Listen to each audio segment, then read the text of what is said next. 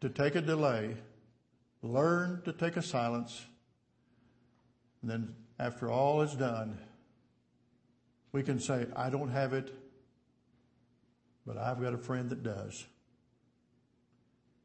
And I'll talk to my friend. I'm unable to supply what you need. I'm unable to save your soul. I'm unable to rescue you out of your backslidden way. But I've got one I'll talk to who's able to help you. That's what this man did. And the man, his friend that gave him the bread, he didn't give the bread just because he asked him. He gave the bread because he didn't want to hear any more about it. God loves for his people to beg him. Because you see, it isn't that God doesn't have it to give. God is developing us. He's developing patience in us. And it's through the avenue of prayer. Why, folks, if God gave us everything we asked the moment that we asked, we wouldn't be, th- we wouldn't be worth a dime. But oh, when we wait on God and we pray about this matter, we pray about that person, we seek God's help and beg God to help us, He's developing us, even while He's in the process of answering our prayer. Intercession is great, folks. Don't give up on intercession. I'm going to turn it back to the pastor here. I think we're going to have about five or ten minutes here. Brother Spillman, we'll get back to you. Okay. Uh, Prayer has. Now, I know we agree with that, but I want you to remember that. There's nothing compares with the power that prayer has. You see, power is the one power on earth that commands the power of heaven. Prayer is the one power on earth that commands the power of heaven. There's no other power that commands it. If you want illustrations of that, all you have to do to turn to the book of Acts, and you can see the, the uh, individuals there and the churches involved. They had great power. Peter, a fisherman, preached on the day of Pentecost, and 3,000 souls were gloriously saved. We read that sometimes as just common news. But folks, let me tell you, if 3,000 souls were saved at the Arvada Baptist, uh, in, in this church in Arvada, the whole country would know about it, right? We read about their healings, and we know that healing, of course, is, is over with as far as healing is concerned. We read about the disciples, Paul and Silas, getting put in jail. And because of that, a soul was saved and his whole family. We read about Peter and others that were put in jail, and miraculously, the, the jail doors were open at night, were open, and they were let out of jail. Folks, that's power from heaven. You see, there are untold and unknown blessings that are laid up in heaven for us. And I want you to get that. There's untold and unknown blessings that are laid up in heaven for each of us tonight. There's the power to be a blessing to others. Is every Christian a blessing to others? No. But that power is available. It's laid up in heaven for us.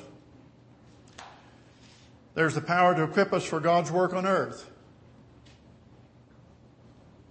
Is ever, is ever a Christian in the service of the Lord today and working for the Lord? No.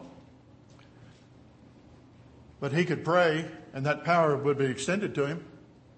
It's laid up there. You see, the power of the triune God waits for prayer. And every word I'm giving here is very important, but I'm going to repeat these several times. A power of the triune God waits for prayer to release that, that power and bring it down to earth.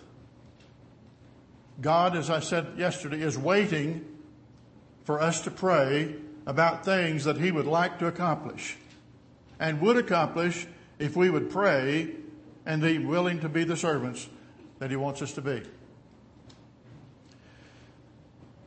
As we said to the disciples, Jesus' disciples' activities in prayer, I've noticed this about it. there was very little thought given to personal needs and personal happiness. Very little thought about personal needs and personal habits, uh, happiness. The one thing that possessed them was God's glory. It seems like the one thing that possessed them was that men must be saved. And all you have to do is just search the scriptures. Now, it requires enlarged hearts, and I spoke about the enlargement of the heart yesterday. It requires enlarged hearts to engage in intercessory prayer. Because most of our prayers, as I'll say again and later on, concerns ourselves, us, me, my, and very little of our prayer, in most cases, involve others. You see, we cannot pray continually for ourselves, or at least we shouldn't. You see, one's faith and one's love and one's perseverance will become active only as he prays for others. But I ask the question tonight how can we become more faithful and successful in our prayers? We'd like to think that every time we pray it's answered, but we know better than that. Many of God's people stand totally disappointed in prayer because they hardly ever see success. You see, our Lord taught us a lesson that I'm going to refer to here in Luke 11 by a parable. This parable is going to be a story about a neighbor's friend at midnight interceded for another who was in great need. And so I want us from this parable to learn some of the elements of true intercession, going in between, praying for others. I want to read this passage of scripture. This is from chapter 11, verses 5 through 8. Very familiar to most of us. And he said unto them, and by the way, this is in the prayer of con- uh, context of prayer here. He's, uh, chapter 11, verse 1, uh, the disciples asked to be taught how to pray, and then he gives the model prayer. And then in verse 5, he said unto them, Which of you shall have a friend, and shall go unto him at midnight, and say unto him, Friend, lend me three loaves. For a friend of mine is in his journey, and is come to me, and I have nothing to set before him. And he from within shall answer and say, Trouble me not, the door is now shut, and my children are with me in bed.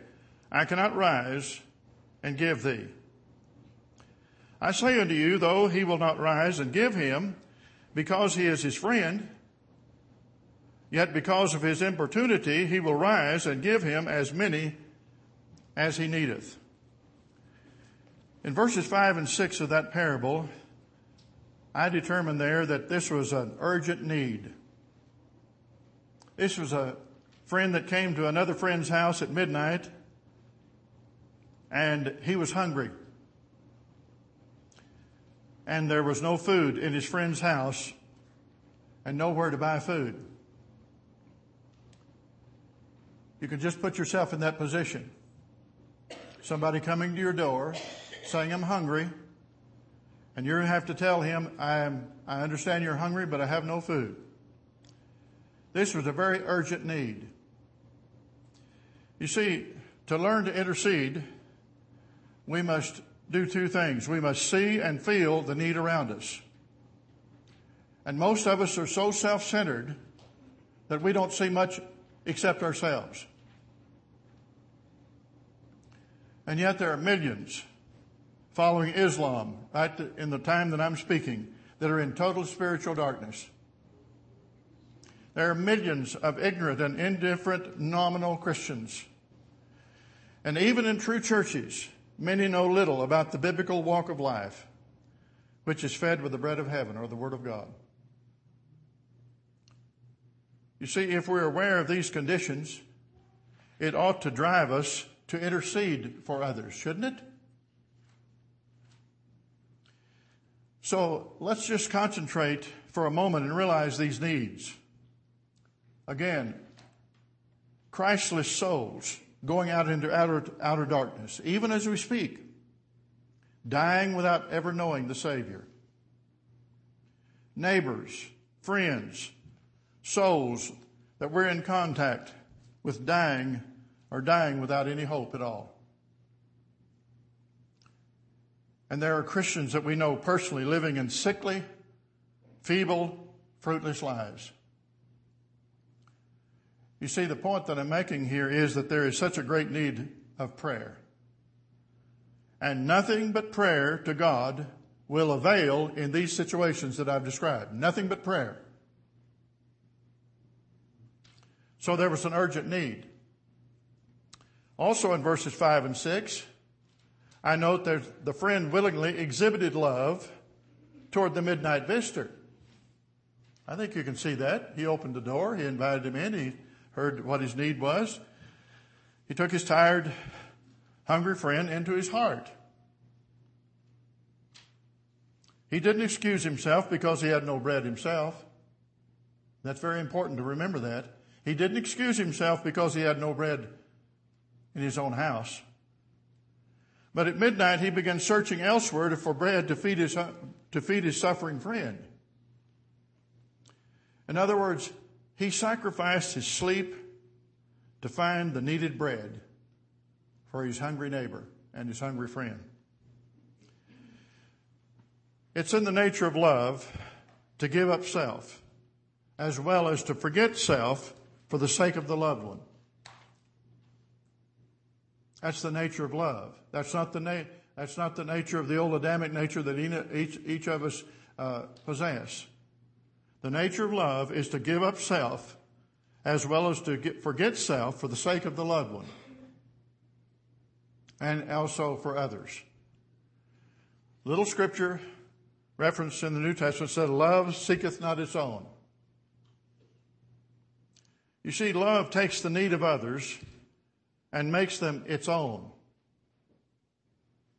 Love finds joy in living and dying for others. How do I know that? It's exemplified by the Lord Jesus Christ. He found joy in living, but he found joy in dying. That all of us that are here today with Christ as Savior, he had us in mind. You see, a mother continues praying for her wayward son. A good Christian mother never gives up on their son.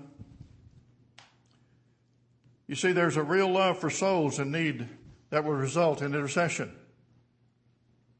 And most Christian mothers understand this. They intercede constantly for their children, and hopefully fathers do as well. But a person can do much for others without having real love. You say, Brother Zeller, how can that be? Well, a lawyer can give his time, and I know you're paying him, but he can give his time. He can become involved with you. He'll take your calls day and night in most cases, as long as you pay him. And he'll represent you, a good one will. And yet, there doesn't have to be any love there. A doctor, a good doctor, can do everything that he can to save your life. But love doesn't have to be there. And we could name other professionals. You see, how can this happen? How, how may we, how, you, you see, the ones that I mentioned here, the examples is the lawyer, the doctor. He may do it for the love of, the, of his profession and because he is faithful to that profession. And this brings me to say this, that even Christians can be devoted and they can be self-sacrificing without having a Christ-like love for, for needy people. Really can. The lack of true love causes much shortcomings in our prayer, in our prayings, our prayers. You see, there's a need today to put away our professional Christianity. We've got a whole generation or so, maybe two or three generations, that they're engaged in professional Christianity. We need to put away our professional Christianity and satisfaction in being diligent, and then we'll be compelled to pray. Most Christians are satisfied perfectly the way they are. I say most. I don't know you, so I'm not talking about you individually. We've just become satisfied. Christianity to us has become a profession. And we go to the hospital. No, we go to church on Sunday morning, Sunday night, Wednesday night. Just a profession. This lack of true love, I've asked the question, why is this? You see, because we cannot be satisfied in the ministry entrusted to us if souls are not saved. That, and I, let me say it again. We cannot be satisfied in the ministry entrusted to us if souls are not saved. That's the reason we've become professional. That's the reason that we have become satisfied. A neighbor of ours can be lost, and we seldom think of it sometimes. A friend of ours that we've known for years can be lost, we seldom think of it. A fellow Christian can have all kinds of difficulties in their families, as well as just their individual uh, lives, and so often we forget it and think nothing about it. You see, what I'm saying here when I say a friendly, this friend willingly exhibited love toward his midnight visitor by getting up and going to the door. True love must pray. Real, genuine love, as described in the scriptures, has to pray. You remember yesterday I spoke about uh, those people who would die if they couldn't pray? Those people who prayed for others when they weren't asked to pray for others? Those people who prayed for others before they were ever asked? This deals with intercession. This deals with our heart. In verse 6 of this parable, the friend had a sense of helplessness. You see, the friend received his traveling friend at midnight and was willing to feed him, but he had no bread. That's kind of a bad fix to be in, isn't it? I would like to feed you, but I don't have anything to give you. You see, love is a powerful force, but it has its limitations. Now you say, Brother, Brother Zalman, you're, you're uh, contradicting yourself. Just stay with me. Love is a powerful force, but it has its limitations. You see, a father might be willing to give his life for his dying child, but be totally unable to save that child. We've seen that happen. You see, impotence and inability sent the friend out begging on the part of his friend that came to the door. You see, this same sense of helplessness in God's servants is a strength of life, of the life of intercession. You and I will never intercede, intercede for people as long as we think we can do it ourselves. The story says, I have nothing to set before him. Nothing to set before him. And at that point, at that point, intercession becomes the only hope. I may have knowledge. I may have the truth. I may even have a loving heart. And I may be even ready to give but I cannot save my friend who is in desperate need. That makes sense?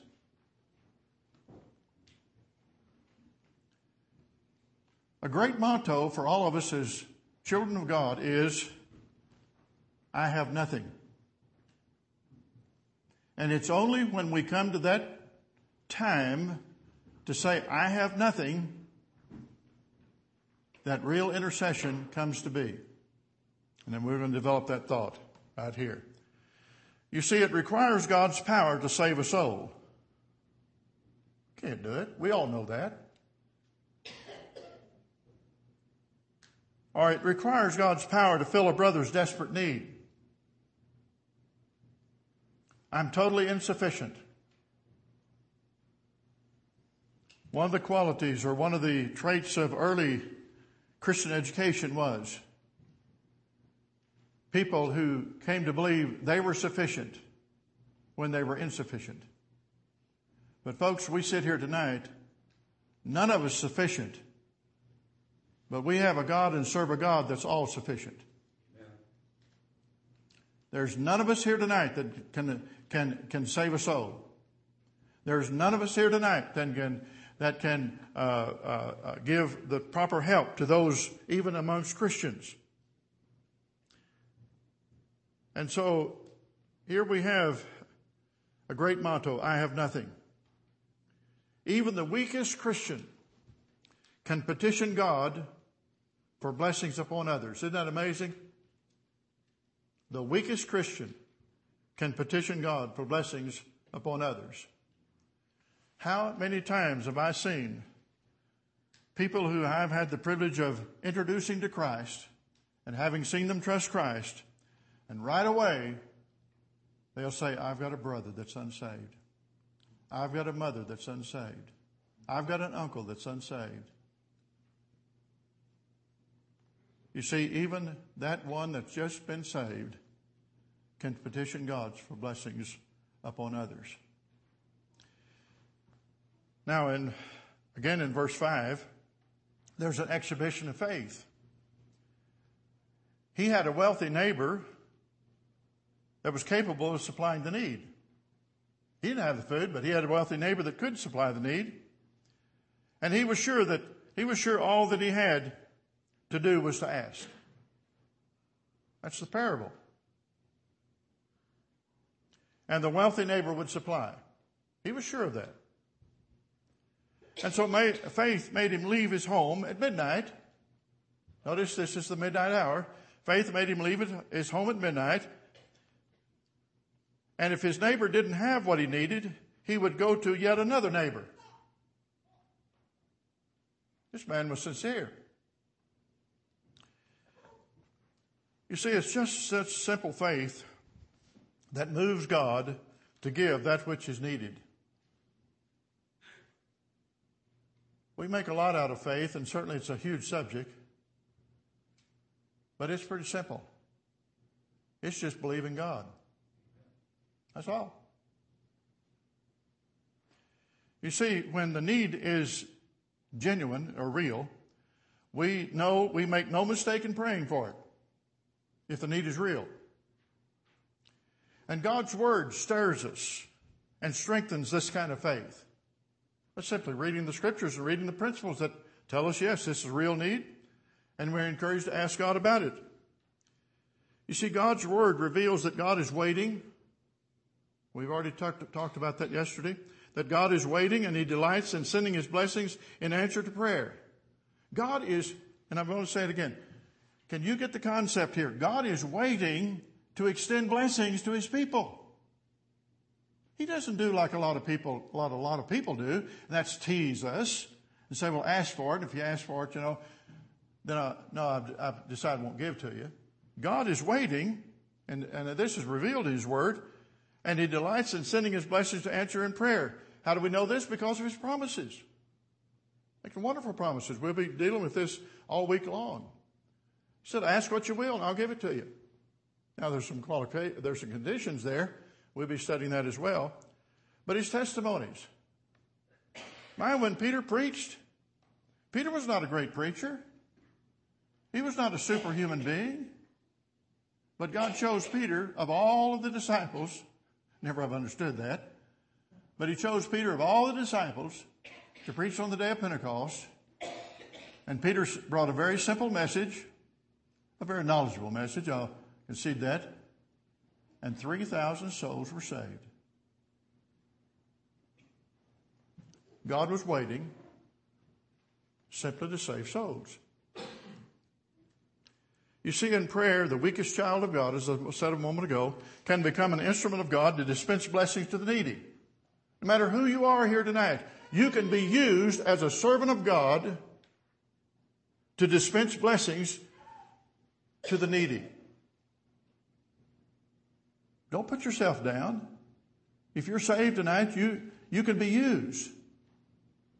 And no, I don't care how, how old you are, whether you go to a restaurant, they don't have to ask you whether you give a senior discount, they just give it to you. that's, that's kind of embarrassing, but it happens, doesn't it? But the weakest of God's servants can be used of God to dispense blessings to the, to the really, to the needy. And we're, we're talking about intercession. We'll get to it in just a second. Importunity, we're told in verse 8, importunity. That just means asking and asking and asking and asking, or his insistence on something. Importunity prevailed. The friend's faith met a, a very sudden and unexpected reply. For in verse 7, his friend, who had the supplies that he needed, said, Trouble me not, the door is now shut, and my children are in bed with me. I cannot rise and give thee. Had he expected this? I don't think so, or he wouldn't have gone to the door. But his love for his friend and his great concern was nevertheless disappointed. He thought, sure, that my neighbor's got a lot of, lot of bread, a lot of food. He'll give it to me. But this man refused to accept the answer. And his plea was threefold. Threefold. Number one, my friend is in great need. Two, you have what I need. And three, I am your friend. In other words, he refused to accept the denial. You see, his love that opened the door at midnight and then left to get help, it must succeed. There was no turning back. The central lesson of this story is simply this. The answer to our intercessory prayer may be met with difficulty or even delay. I'll give you this story later on another lesson, but uh, George Mueller prayed for a man that was lost for 40, uh, I'm sorry, for 60 years and saw the man saved before he died. He prayed for another man the same way, and he wasn't saved until after he died. I said to a lady, I think the other uh, last night, that a lot of God's people's prayers are being answered. A lot of God's people, people's prayers that were uttered a hundred or fifty or, or two hundred years ago are being answered today. You see, our life is so self-centered until we think everything, everything just circles around us. But my friends, and I sound like John McCain, don't I? I said, my friend.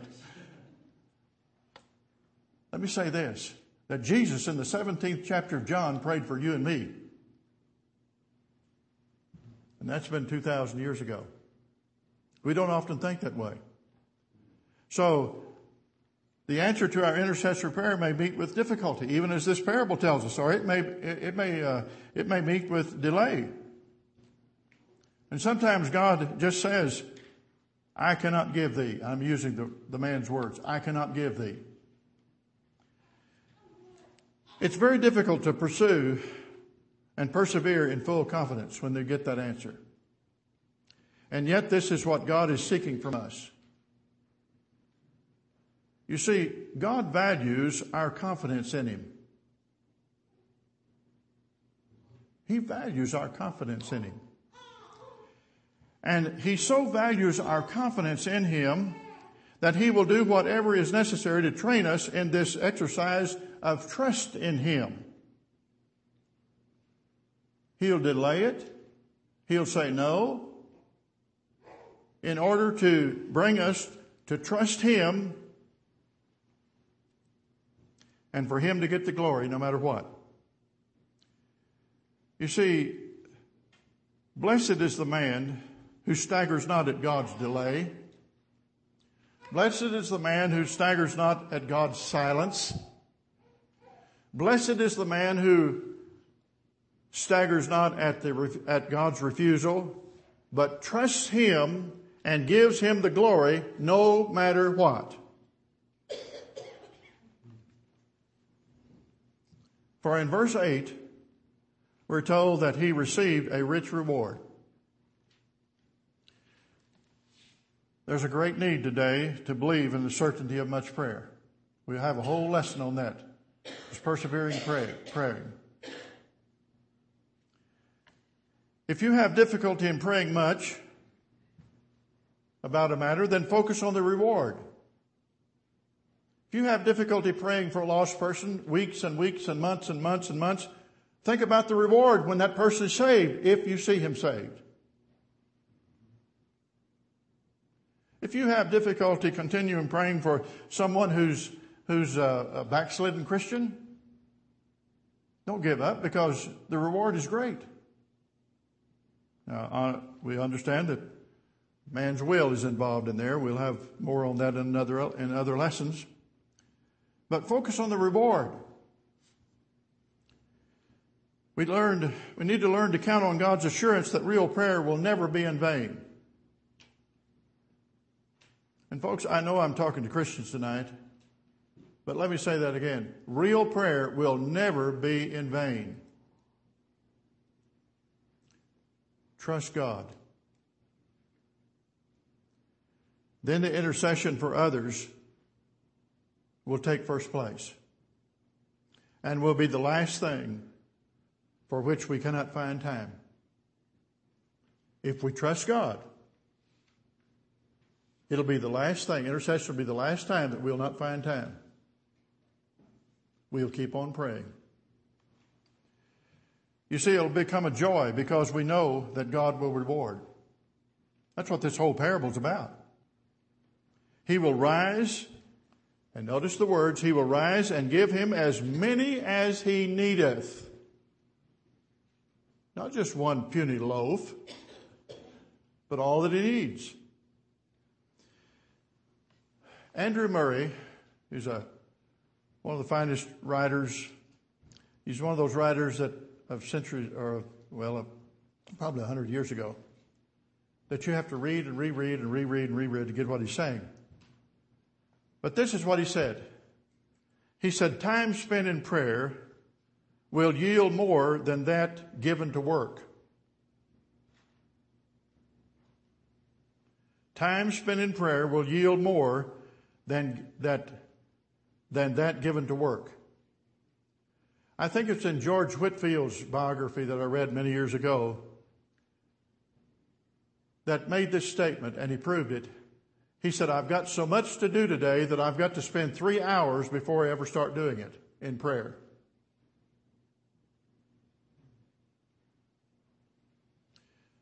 Andrew Murray goes on to saying, say this. He said, prayer alone gives work its worth and its success.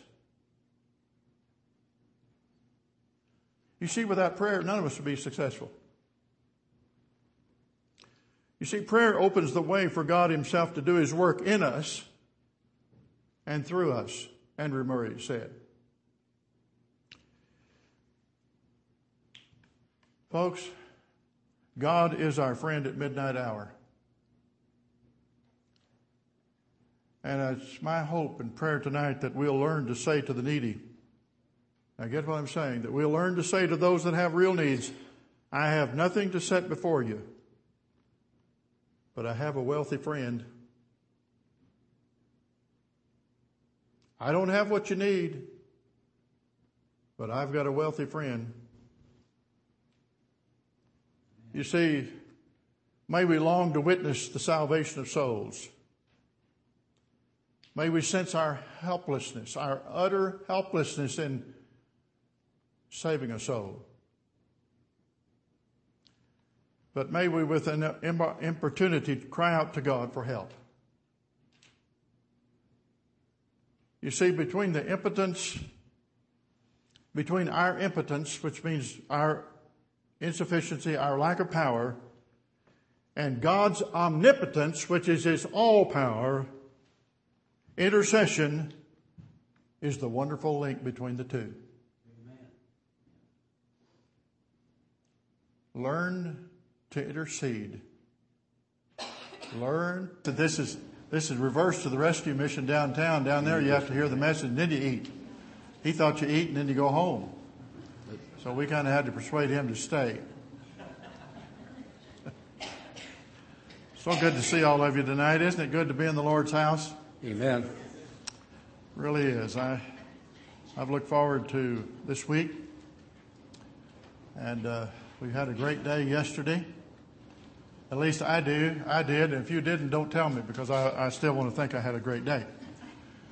Uh, had a good day today. Got up this morning a little cool, but uh, it's a different kind of cold than it is in Texas and uh, it's very refreshing. We just had a good time all day today.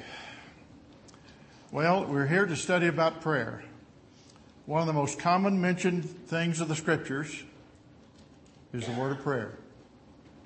And yet I find so often that we know so little about it. Sometimes we have the idea if I can talk, I can pray. Well, to some degree that's okay, but there's so much more to prayer than just being able to talk. Tonight we're going to be, the first session is going to be a portrait of intercession. I told my wife tonight before I came, I said, the problem with having two sessions each night, which I love, is I've got to shift gears in about five or ten minutes after the second one, or after the first one, and get into the second one. And these are two different ones, obviously. Several years ago, uh, when I was uh, doing some study on prayer and extending my notes, I was I was reading a book and about prayer, and they had a whole chapter or two. In fact, the whole book was on intercession, and I thought that's an area that I have forgotten about. That's an area that I've skipped. And obviously, when we're talking about intercession, we're talking about praying for others and praying for other things, other issues. And so we're going to be looking in the passage of Scripture in Luke 11, verses 5 through 8, but I want to read that in just a little bit. I want to say a few things first. There are many elements today that exhibit power. We're living in a power age. Nuclear power can furnish the power for large cities today. The internet has uh, given us power to communicate worldwide. We have rocket power that has carried man to the moon and circled the planets. I can't comprehend that kind of power. It's so powerful.